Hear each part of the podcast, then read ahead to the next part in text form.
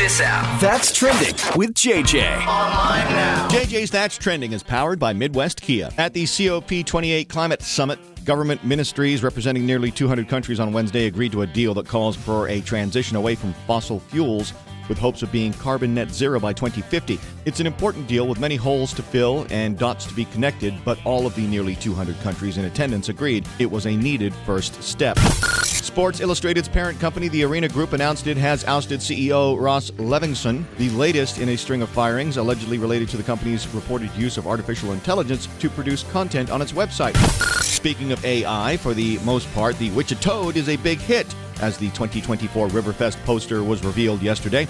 There is a bit of displeasure being voiced about the use of AI and digital tech versus one of the many talented local artists. Graphic designer Dave Allen won the $4,000 contest, and if we're lucky, maybe we can get Governor Kelly to use him to design the new license plate. It's the end of an era. For the first time, Al Michaels will not be calling an NFL playoff game on NBC. To make matters worse, he had to find out from a reporter. And coming to a Sunday brunch Bloody Mary near you, Doritos Nacho Cheese Booze.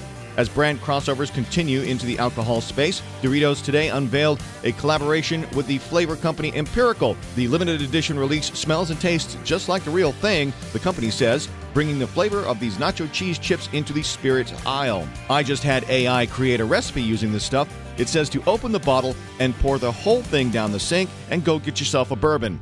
And that's trending.